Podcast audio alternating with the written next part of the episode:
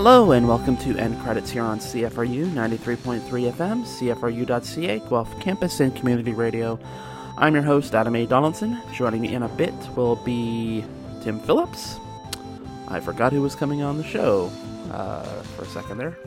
I do apologize. Been a busy day here in the broadcast center on top of Snake Mountain. It is November, and so the weather's getting cooler, and fortunately, movie theaters are still open. So, or you could stay at home and watch like one of a myriad of cable channels or streaming sites, you know, wherever you get your movies. There's a lot of entertainment to be had. Welcome to November. End Credits is a local movie show for local movie fans. We are here every Wednesday at 3 p.m. to talk the latest in pop culture and review the newest movies, which this week will be the new police drama thriller, The Guilty, which you can now stream on the Netflix. That will be in the back half of the show. For the first half, we will continue with our interviews with Guelph Film Festival filmmakers. This week we've got Jennifer Abbott, who is the director of The Magnitude of All Things, and I don't say this lightly, it's maybe the most brutally honest documentary film, period, even about climate change I think I've ever seen, and I've seen a lot of climate change documentaries in my time, and it really pulls no punches. So I was really interested in talking to Jennifer about her experiences making this movie, and I guess why she made perhaps the most harrowing climate change documentary you have seen or will maybe likely ever see. Anyway, I am going to throw it to that interview starting right now. So Jennifer Abbott, thank you so much for joining me today. My pleasure. Great to be here. I just want to start out by saying this is maybe the most honest documentary about climate change I've ever seen. And I don't know how many climate change documentaries I've seen, but it's obviously so many, I can't remember them all. I am curious because there's a whole portion of the film where you talk to a lot of the people you talk about concerning like hopefulness and positivity and optimism. And that seems to be like always where climate change documentaries want to land. It's like, yes, things are bad, but it's not too late.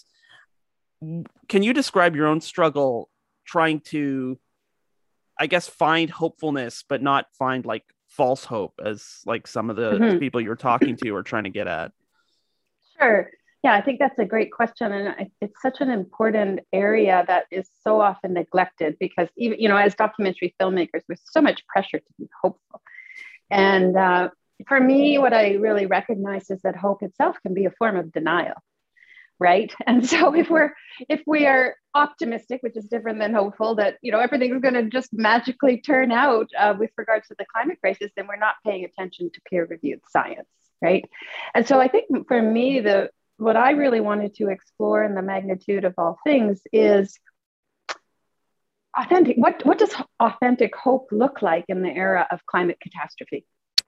And there's a very direct relationship for me between authentic hope and telling the truth.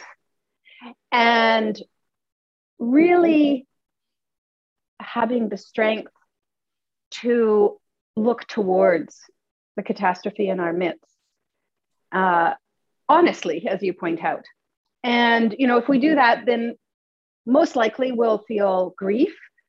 We'll feel sadness, we'll feel despair, we might feel rage if we know politically what's going on. But from my point of view, it's really only when we do that, that we can take action in a clear way, sort of understanding really what it is we're up against.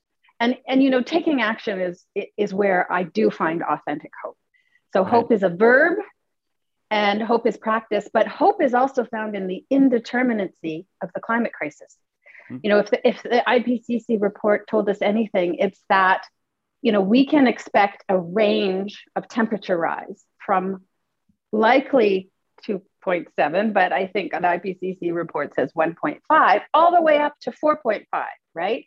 And so this is a scalable problem. This is not a binary problem. It's not like nuclear war where you hit the button or you don't, right? So 1/10 of 1 degree is going to make a huge impact. And we don't ultimately have a crystal ball. We don't have a time machine. So there's this indeterminacy and there's this extraordinary agency we all have as human beings today, perhaps more than any other time in human history. And so in all of those things, I find authentic hope. I find hope as denial when we just turn the other way, think it's going to be okay, think somebody else is going to solve the problem for us, don't really understand that we need to have major systemic changes, that this is not going to be solved in these sort of small little tinkering or incrementalism. Right. And the movie does an interesting job in that it really does deliver the big ideas about climate change, but it also humanizes it as well. And like some of so people know, you know, the movie kind of takes off your sister's passing from cancer and how that kind of personal grief can translate into like bigger grief about like the effects of climate change. And what I found interesting was how the comparison between the two is able to scale the bigger crisis, because I mean, almost all of us have had someone in our lives affected by cancer, and it can be paralyzing. There can be a sense of hopelessness, but there can also be a sense of hope. I mean, unfortunately, your sister passed away from cancer, but cancer is also survivable for many people. Yes. Well, actually, not very many people know, and it was a thread in the film at one point, but we decided to cut it, is that my little sister actually was diagnosed with breast cancer while my other sister passed away. Wow. And that was exactly how we were approaching it. I was approaching it in the narrative is my little sister has survived. And, you know, the narration I had was, you know, that is also one possible outcome, right? But, you know, I don't even think, you know, my sister, we all die, that goes without saying. It's a very huge conceptual leap as a human being to know intellectually that we all die, and then say to get a terminal diagnosis and have to confront that, like the limited duration of the rest of our days. That's a very different conceptual place to be. Yeah. And I think that's really what I was trying to draw attention to is, you know, it's one thing to abstractly know that there's a climate crisis, but it's another thing to actually pull that information deep to inside the deepest places of yourself and let it break your heart.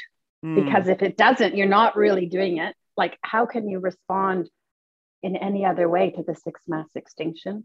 How can you respond in any other way, knowing the human suffering that's already taking place, especially with the global South, especially with the poorer countries and people who had, you know, hardly anything to do with creating this crisis? So, like, for me, it's about pulling that knowledge in, and then from that place, you know, we move forward. And similarly, I think when you do that as a person with regards to your own mortality, your life becomes richer.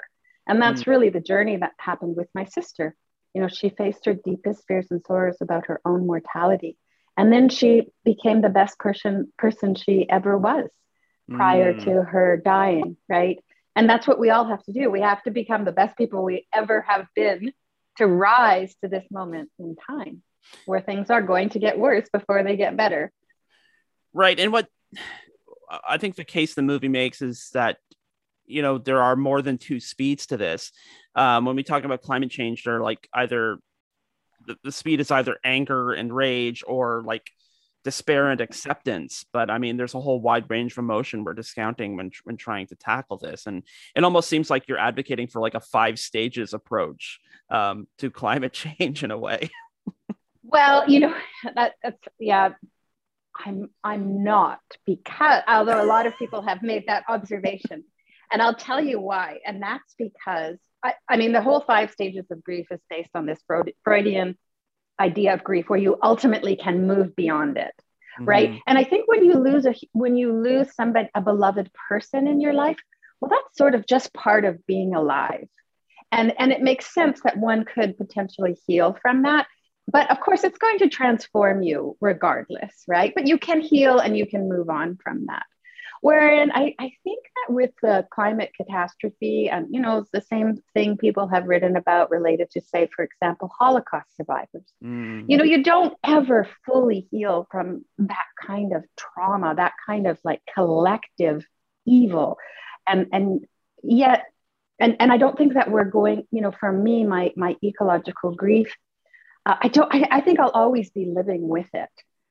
Right. But what I try to do and succeed sometimes more than others, you know, let it transform me in a way that, you know, enlarges the size of my heart and sort of, you know, enables me to go forward as a person who is putting out the fires as opposed to lighting more, you know, that might, and I'm using that as an analogy, you know, in terms of our daily lives, as we each go through our daily lives, you know, just, I think there's a way of letting the grief make you a better person, but not destroy you by accepting the climate crisis, but not surrendering to it.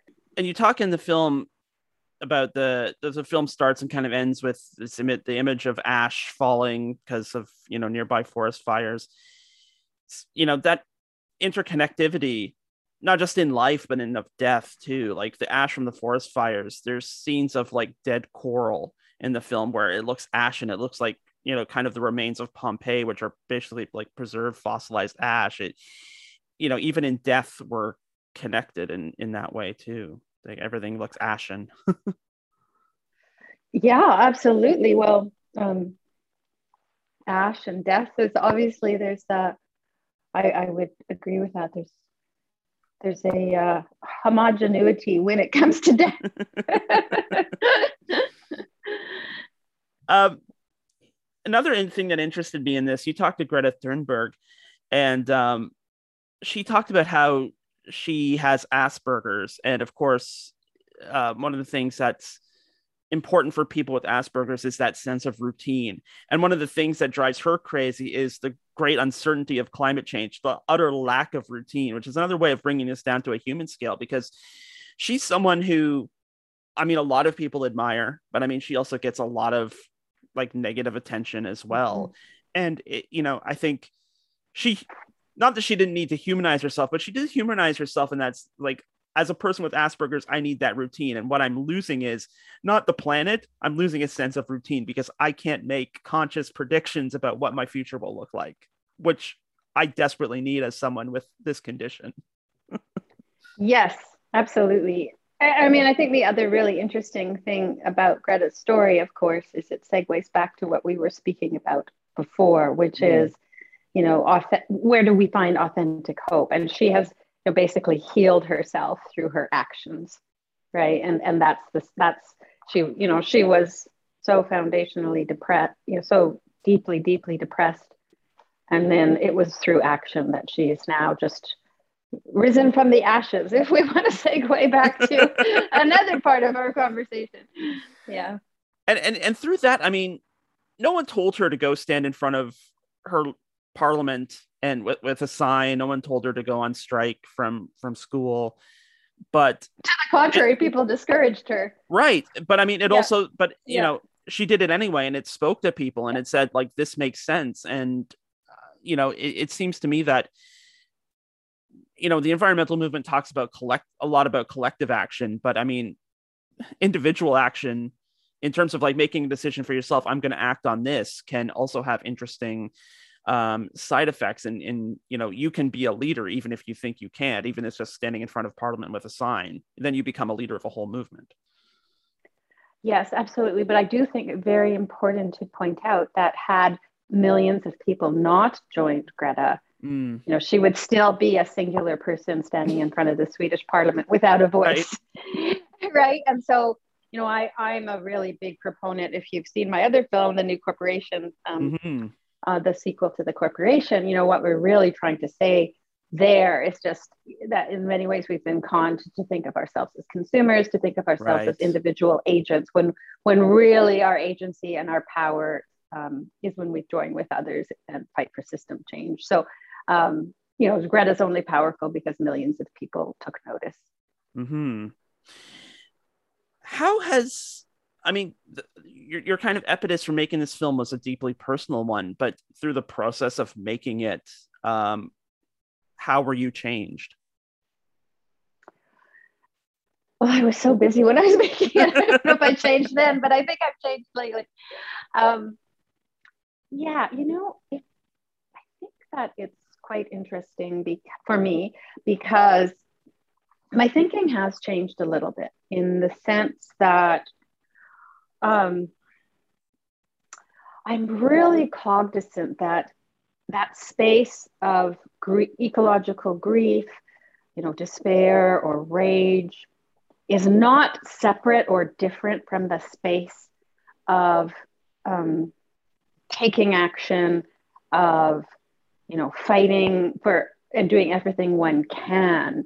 And that, you know, often it is represented as a binary that, you know, you're either just so depressed and you can't get out of bed, or, you know, there's these activists on the front lines and they just, in order to function, they just squelch and push away all their feelings and never talk about their feelings. And, but, you know, I think I've sort of come to understand the importance of, you know, being on the front lines, but having grief groups, having ways to collectively process and discuss and work through difficult feelings, you know. And then on the other hand, you know, if you're in a state of grief, you know, having ways that you can, having pathways to action. So for me, the two are very connected now in a way that I think I hadn't quite understood before.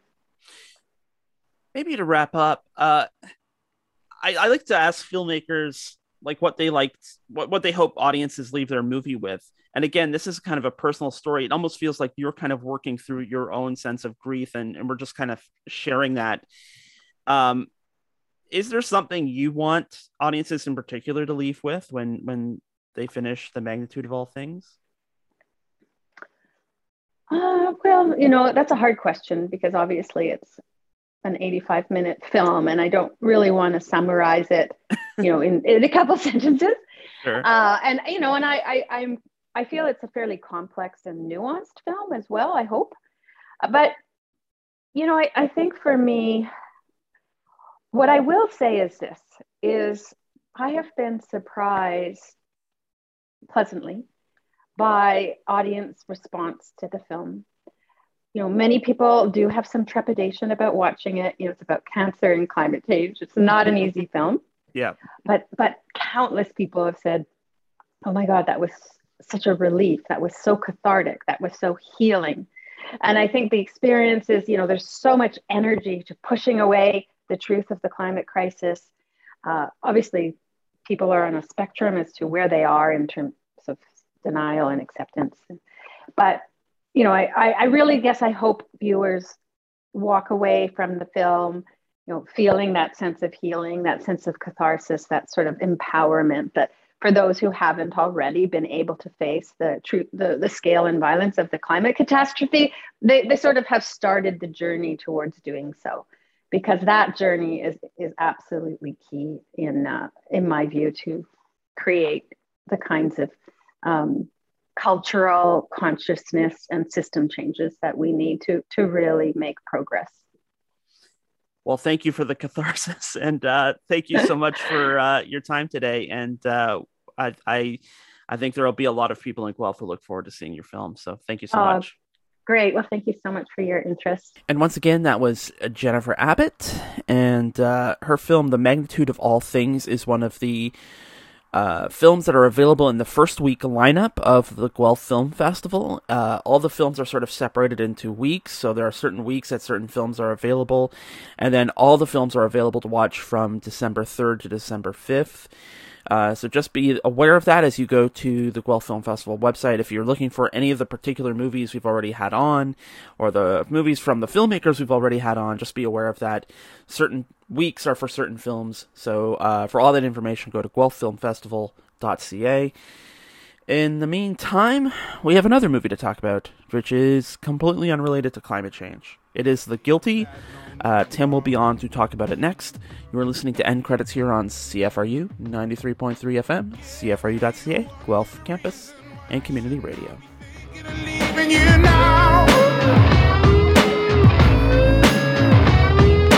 Maybe I'm just foolish, but I can finally see your true colors now.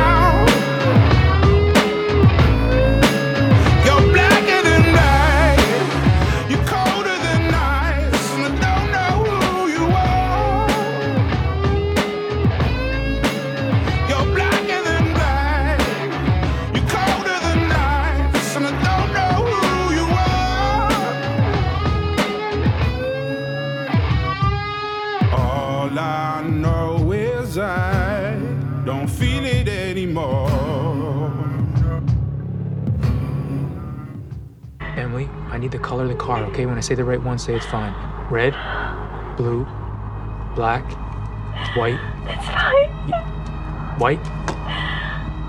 Yes. Is it a car? No. Truck? Man. What, no, just yes or no. Just yes or no answers, Emily. I'm sorry, I have to hang up. Emily. I have to hang up. Emily, don't hang up, okay? Put the phone on the floor, in your pocket, anywhere that he can't see it, all right? Just keep it on so we can track you. And if you can't, just call me back. My name is Joe. I'll be waiting. Emily, do you hear me? I will be waiting. My name is... And that was a clip from The Guilty. It is the new film from Anton Fuqua, and it stars Jake Gyllenhaal, Christina Vidal, Ethan Hawke, Riley Keough, Divine Joy Randolph, Paul Dano, and Peter Skarsgård. I'm now being joined on the line by Tim Phillips. Tim, how are you this week? Doing well, Adam. Yeah, got out to the movie theater for the first time since February 2020. Mm-hmm. And then came back home and watched a Netflix movie that we're reviewing this week. Yes, you are a credit to the New World Order, I guess, because you can go both ways. Yeah, sure. Yes, no, I've been to the movie theater several times over the last couple of weeks to do stuff for end credits, but also at least once for just the pleasure of going to the movie theater to see a James Bond movie, especially since I'd gone to the trouble of rewatching all the other James Bond movies. Wow. Yeah, so that's a slog. In some cases, I should say. Not all James Bond movies are great, but some are great.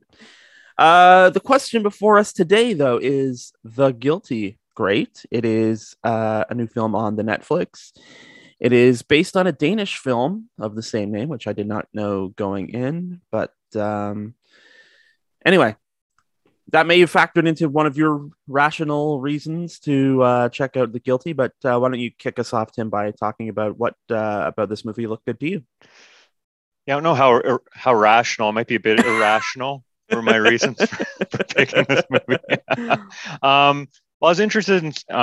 I was interested in Dune, but that was reviewed last week. And then I looked at, what's available on streaming services. So I saw The Guilty, and like you, I was unaware of the Danish film that it was based on, but it looked interesting, and it has Jake Gyllenhaal.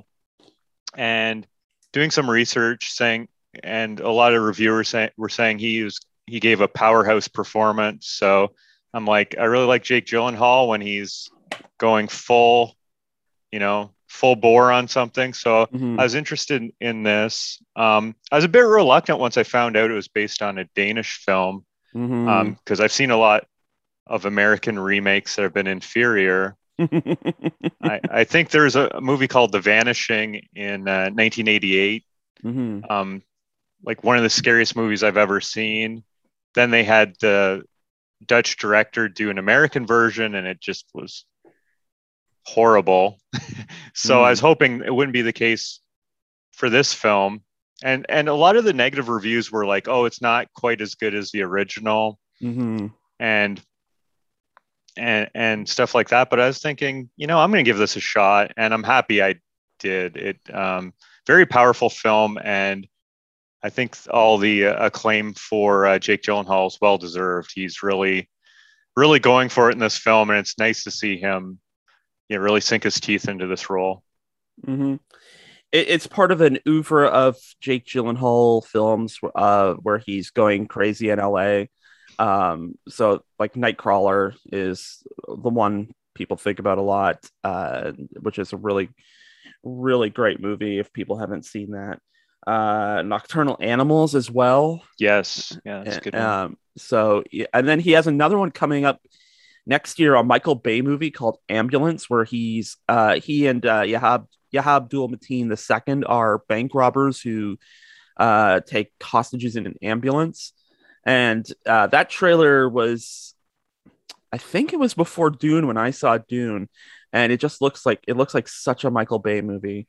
Yes. But but it's Jake Gyllenhaal, screaming a lot, shooting at helicopters. Hanging out to side of vehicles. So that might be his like full transition to crazy LA infamous outlaw. Anyway, he definitely seems to be, I was going to say he's having a moment, but this moment's gone on for like 8 years, but he definitely knows how to work this kind of material. And Anton Fuqua is the director, and this is going to sound like a backhanded compliment, but it's kind of not.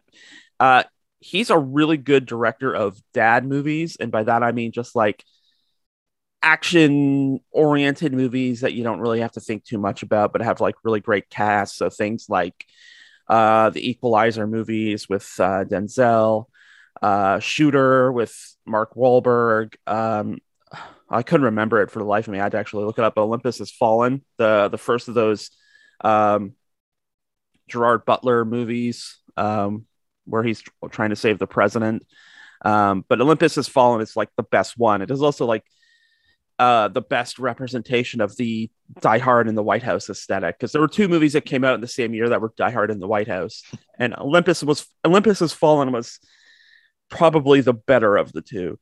And so he's really, really good at these kind of mid-budget actiony movies that can, hook you just enough that you're watching it, you're enjoying it, and then it's over and you go back about your business, and you don't really think about it again until the next time it comes on TV. So, and again, that does sound like a backhanded problem, but not a lot of filmmakers can work in that sweet spot, and he does. And this is sort of a little bit outside of his wheelhouse, because as well as being a dad movie, this is also very clearly a pandemic movie. It was shot during the pandemic because it's mostly one guy in a room. Mm-hmm.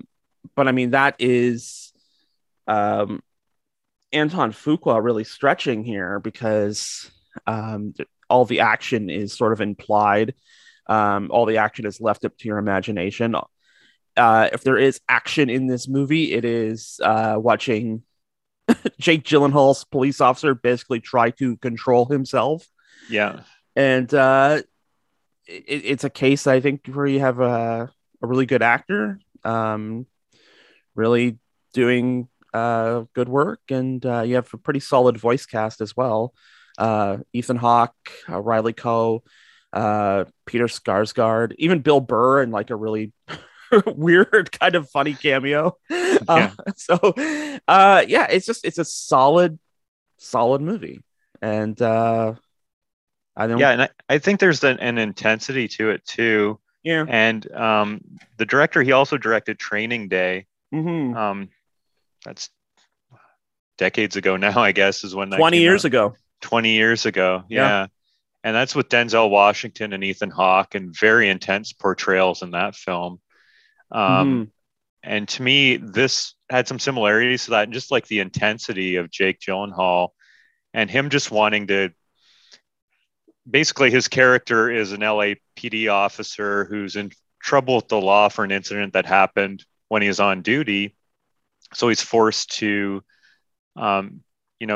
take a night shift at the 911 call center. Mm-hmm. To fill the time. And he's just wants to control the situation so much. He's somebody who's like always, you know, he always feels like he's on the right side of justice, and he's going to do whatever it takes to do the right thing in that moment. Like on the phone when he finds out that it seems like this woman's been abducted by her husband and left two kids at home, and she's been abducted in this van. They're not sure he's not sure where it's traveling to. He just, you know, breaks every rule probably in the 911 book, calling his, you know, his sergeant, calling his friend on the police force to visit the home of the potential abductor to find clues, break the door, break the door down. Yeah. You know, he's just so like, this is the way we're going to solve the situation, and I'm going to do anything I can. And really interesting character because he has deep anger issues. It's like nobody can even pretty much say hello to this guy without him snapping. Yeah. And it's really interesting to watch how self-destructive that is for him too. Yeah. And like you said, it's a pandemic movie, so you're pretty much watching, you know, a one-man show with Jake Gyllenhaal with these other characters on playing voice actors, basically. And they do a great job in that, but, you know, the focus is so much on Jake Gyllenhaal. And I think the director does a great job on it. It reminds me, you know, some other movies we've, like, seems to be like strictly a pandemic movie. It was filmed in November last year, I believe, like right in the middle of the pandemic. Mm-hmm. But it reminds me of some other movies that we've reviewed. Ma Rainey's Big Bottom, you know, one, I didn't review it, but One Night in Miami and stuff it could have been like a stage drama, but it's on the screen. And I think kudos to Anton Fuqua, the director too. Some of his camera angles are quite interesting given that you're pretty much focused on one actor in one location for most of it.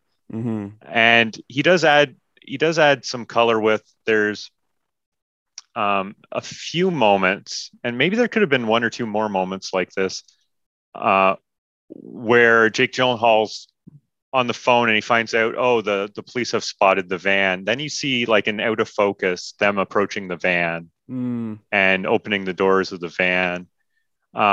So that adds a little intensity to it. I thought maybe could have been maybe one or two more moments like that. Still would have worked in that.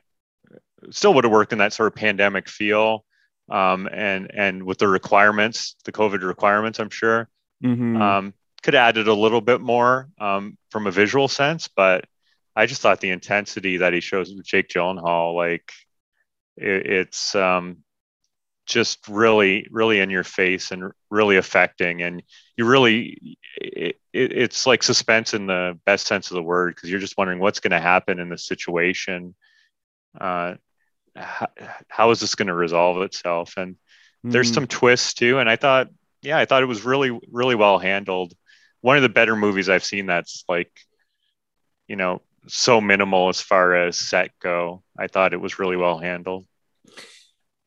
Yeah. I mean, I have some nitpicks about that. I mean, my first one is just, I realize this was shot in the pandemic, so you probably don't want to have a lot of people crammed together on a set, but it's one of those things I thought about after the movie. It's like, you know, that kind of seemed like a, you know, for a major metropolitan 911 center in the middle of the night while fires are burning, like literally on the hillside overlooking the city, seemed to be a little quiet there. You know, it wasn't like this bustling hub of activity, which, you know, just kind of stuck out to me.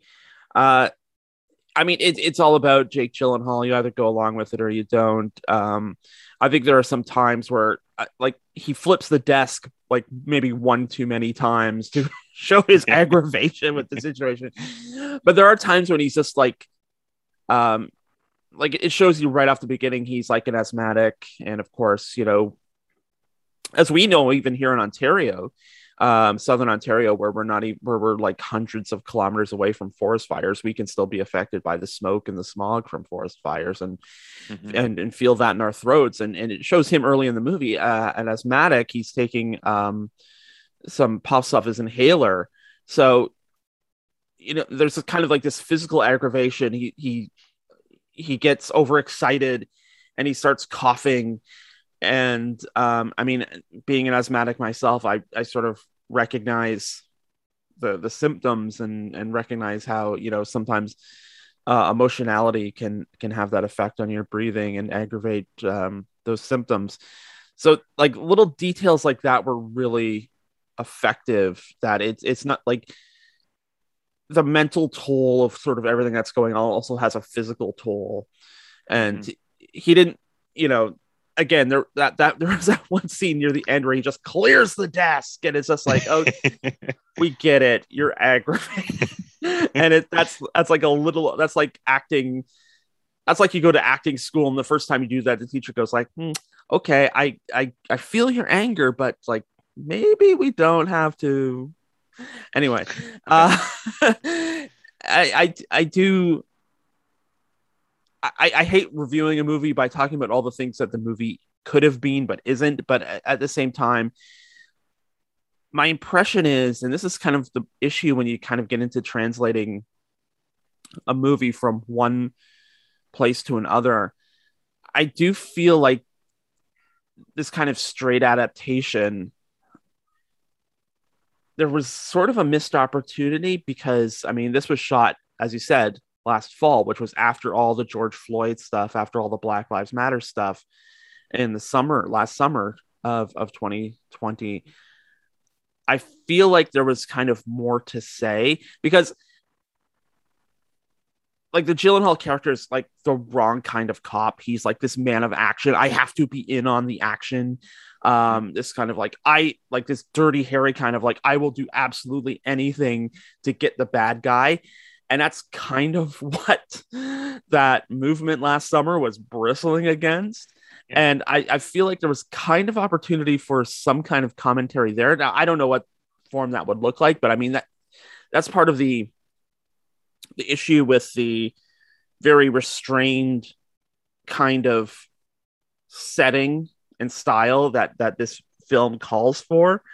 And just his backstory, I think, well, it has some bearing on the main story, but like that backstory is kind of like probably probably has a bigger role in the eyes of an American audience than it does for a Danish audience.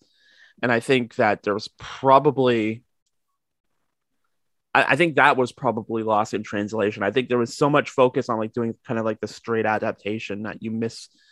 You kind of can't see the forest for the trees. And I mean, that's just a bit of like couch, you know, psychiatrist couch analysis on my part, but it just, there's so much more going on from the North American perspective to this story than I think that would probably go past most Danish audiences, if you know what I mean. Yeah. That could be, I think. Yeah. That question I sort of had too was, they talked a lot about the forest fires, you know, what are the obstacles here for getting these 911 calls, getting dispatch to get somebody to come for these 911 calls. And the forest fires seemed to be the big thing. Mm-hmm. And like you said earlier, it was kind of interesting that it wasn't bristling with people in the, you know, on the phones in the 911 center. He had one gentleman next to him who he would talk to every now and then. Poor Manny. Yeah, Manny. And then Jake Gyllenhaal just sort of had free reign of the place. He just goes into some office, and that's where he is the rest of the time on the phone. He goes into an office and he goes on a computer, logs in his computer. Nobody really says anything about it, which I found kind of odd. But then, like, going back to what you were saying, like with the Black Lives Matter protests, yeah, you didn't really hear a lot about that. I had to look back at who Bill Burr's character was. I'm like, oh, Bill Burr was in this, and then he He was the guy calling from the nightclub, and it sounded like there was like a riot or something going on there. So I'm like, is that alluding to Black Lives Matter? And then also, obviously, the backstory, like you're saying, for the Jake Gyllenhaal character, you know, why he's in trouble with the law. Does that kind of, yeah, could they have delved more into that? He said, you know, he said he abused the law because he could, is basically what he says on the phone. But like, what does that mean? What were the circumstances? And you're right, that probably means more in the US with the Black Lives Matter movement than it might in Denmark. So there were some opportunities there. And I do agree with you that some of it was a little paint by numbers. Like when he gets angry and he just like, oh, I'm going to break this lamp or whatever he did. He's going to, you know, just like I'm the Hulk here, He-Man, or I'm just going to get angry and do that. Yeah. He hulks out a couple of times. Yeah. He hulks out a couple of times. So that was, you know, a little bit cliched, but overall, it really, I was really involved and I didn't really think too much about those elements. And yeah, the Danish version, I'd love to see that. Because one thing I read is it does go into the backstory with Jake Gyllenhaal more in this one. And you can see his picture of his daughter on the phone. And he's estranged from his wife, you know, because of what happened, that he's sort of in trouble for too. That's kind of very handily explained that his life is basically blown up. And it's the day before he's going into court to sort of answer for the charges. So that adds to the, I guess, the pressures, shall we say? And it's interesting. And then, you know, Ethan Hawke as his sergeant, who he gets on the line by accident. He's like, Sarge, is that you? And he's like, yeah, I have to be on the phones like 3 times a month or as a rotation. Yeah. And, you know, they're both of that ilk. Like, we'll do whatever it takes. Like you're saying, that sort of dirty Harry mindset. We'll do what it takes to. Yeah. They're both cowboy cops. Yeah. Both cowboy cops. We're both going to do whatever it takes. So you do have that going on, but I think when you have a character like that, I think it'd be tough to really give too much political or social commentary to it, but they already are, in a sense. They already, like at the 911 dispatch, there's all these like screens showing the forest fires and all the problems going on in the world. Like they could have touched on it more, but that wasn't really a major fault for me of the movie. No, I don't think it's a major fault either. It's just, it's like nipping at the heels. I mean, you talk about the fire being a presence and like how the police are able to respond to the events going on in the story. Well, like all this like socio-political stuff is kind of nipping at the heels of the screenplay, and you can't really ignore it either. Yeah. But I thought, I'd like to see the Danish one too. Cause what I read is you don't really find out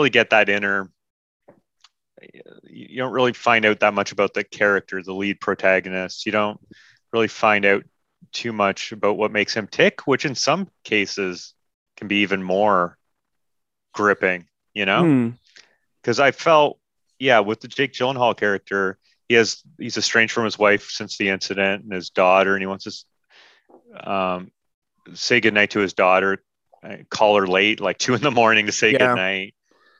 So you feel for him, you feel for his character, but at the same time, it's almost, maybe it is a little too easy to have those sort of elements there to sort of say, oh, you know what? I see it a different way, because I don't remember the film like opening with any kind of like mention of what time it is. Like you see it's night, but I mean, depending on what time of year it is, night starts at like 5 o'clock. So what I liked about that scene where he calls his wife to, like, I just want to say goodnight to our daughter. And she's like, well, it's 2:00 in the morning. She's been asleep for 5 hours. It's, you know, it speaks to, I think it speaks to like how you kind of lose time in sort of these windowless places. How you kind of live in this kind of purgatory where you don't, unless you look at your watch, you don't know what time it is. It also speaks like his kind of carelessness. It's like, well, it's my daughter. I'll call anytime I want, do whatever I want. So it was kind of a nice kind of character reference that, you know, he just calls his ex-wife at 2:00 in the morning. Yeah, I want to say goodnight to our daughter. Well, it's 2:00 in the morning. So what were you expecting? Yeah. Yeah, well, it humanizes him. So yeah. I can't talk about the Danish. I just like read a little bit about it. Maybe that character's more, you know, inhuman in a way. And then you're like, What is real, true cowboy cop, and doesn't have, you don't really feel any empathy for him. So Jake Gyllenhaal's bringing that to the table too, trying to make us feel some empathy for the character. And you do, you know, and then at the end, I thought, you definitely feel empathy for him. He has a guilty conscience the whole time, right? And he's coming to terms with it. And through this, you know, sort of terrifying situation, he's on the phone for this abduction. He's kind of come to terms with, you know, what he's going through and how he has to tell the truth. And I thought that was a really good character arc in the course of the film. But yeah, there is a lot of pounding on the table, a lot of Hulk mannerisms and stuff like that. But it's a little pat. But in the end, his sergeant comes in and she says, you know, broken people can save other broken people. And I'm like, okay, way to make the subtext text, but leaving that aside, I think there's like enough truth in that, that he's probably a bad cop, but he's not necessarily a bad man.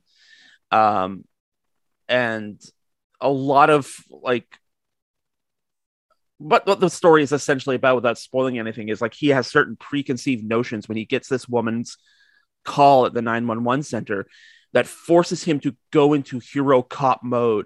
There are bad guys, there are good guys. I have to save the damsel in distress. I have to save the kids. I have to get this scumbag. There's a lot of like that kind of talk. And then there's a moment in the film where, as you said, there's a twist where he realizes all of that is wrong. And he has to basically resolve the situation by doing none of the things he thinks being a cop is, and relating to someone on a pure human level. You know, yeah, he's wearing a badge. He's a cop, but I mean, this is kind of like a situation where he's not talking to the perpetrator as a cop. He's talking as like one human being to another. So there's something juicy and pointed about the way this is all handled.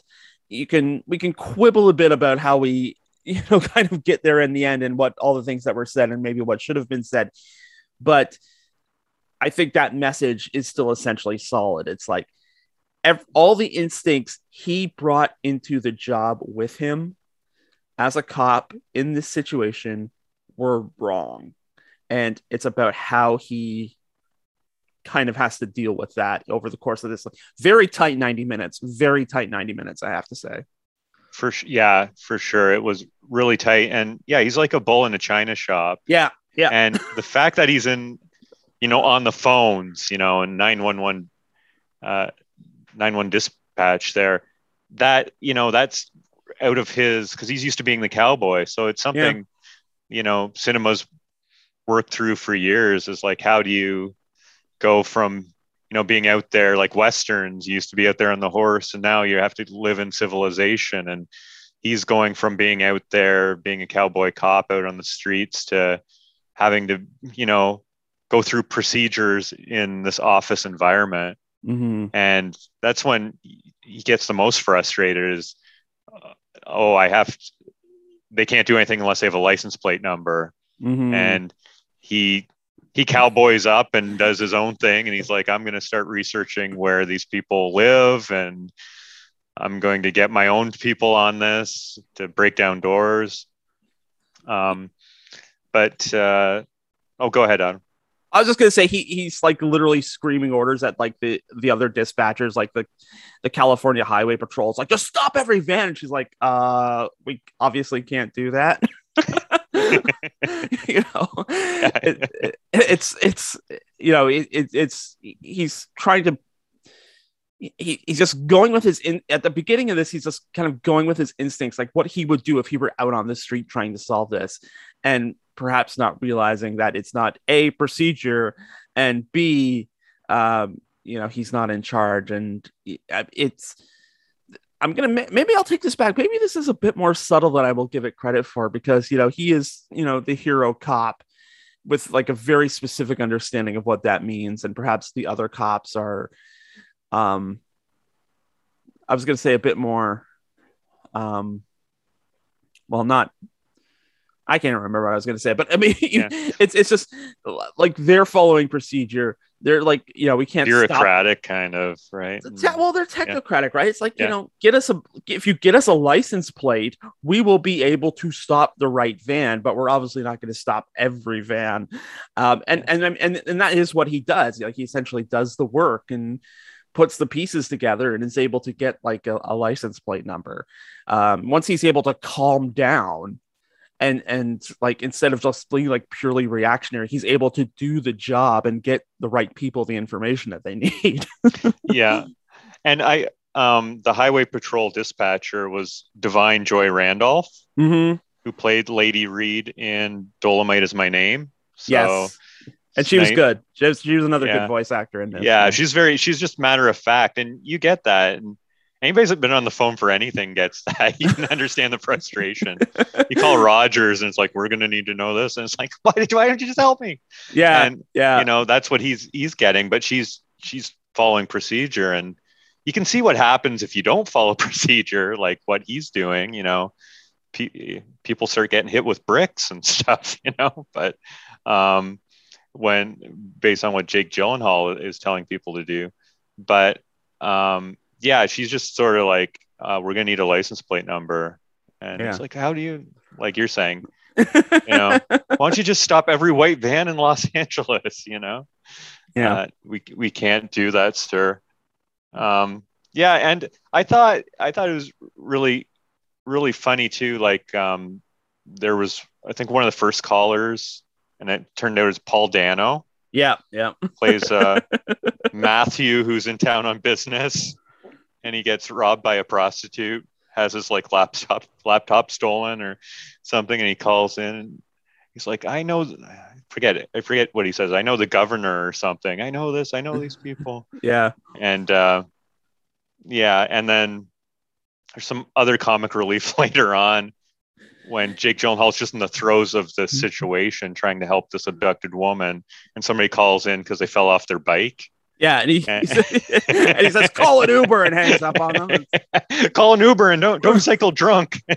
Bye. I mean, it's funny, but that's kind of a situation where you're probably going to get into trouble at some point. It's like, well, you had this guy who called in and was trying to report he was being robbed, and you're kind of jerking him around. The quality control people at the LAPD emergencies line are probably going to be listening to some of this tape and be probably grateful he's not on the police force anymore. Yeah, he's gonna have some bad performance reviews that night.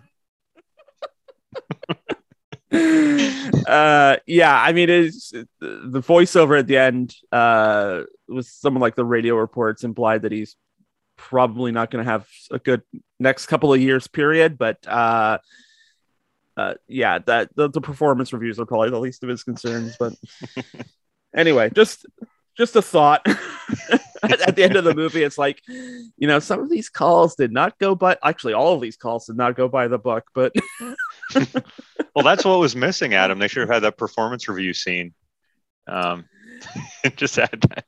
Yeah, they should have had like the old Dragnet thing where it's like Officer, what was his name? Officer Joe Baylor was found guilty of shooting an unarmed person, but he was also received the worst performance review of any LAPD emergency caller in history. It's would have been a little. That's probably not as meta as Anton Fuqua is capable of getting, but we will leave that there. That'll be for our remake. Our remake of the remake, the Canadian remake of The Guilty. Okay. Tim, if people want to get in touch with you and talk about police procedure or whatever, how can people find you on the internet? Yeah, I'd be interested to learn people's takes on that. Flashing the Deadpan on social media.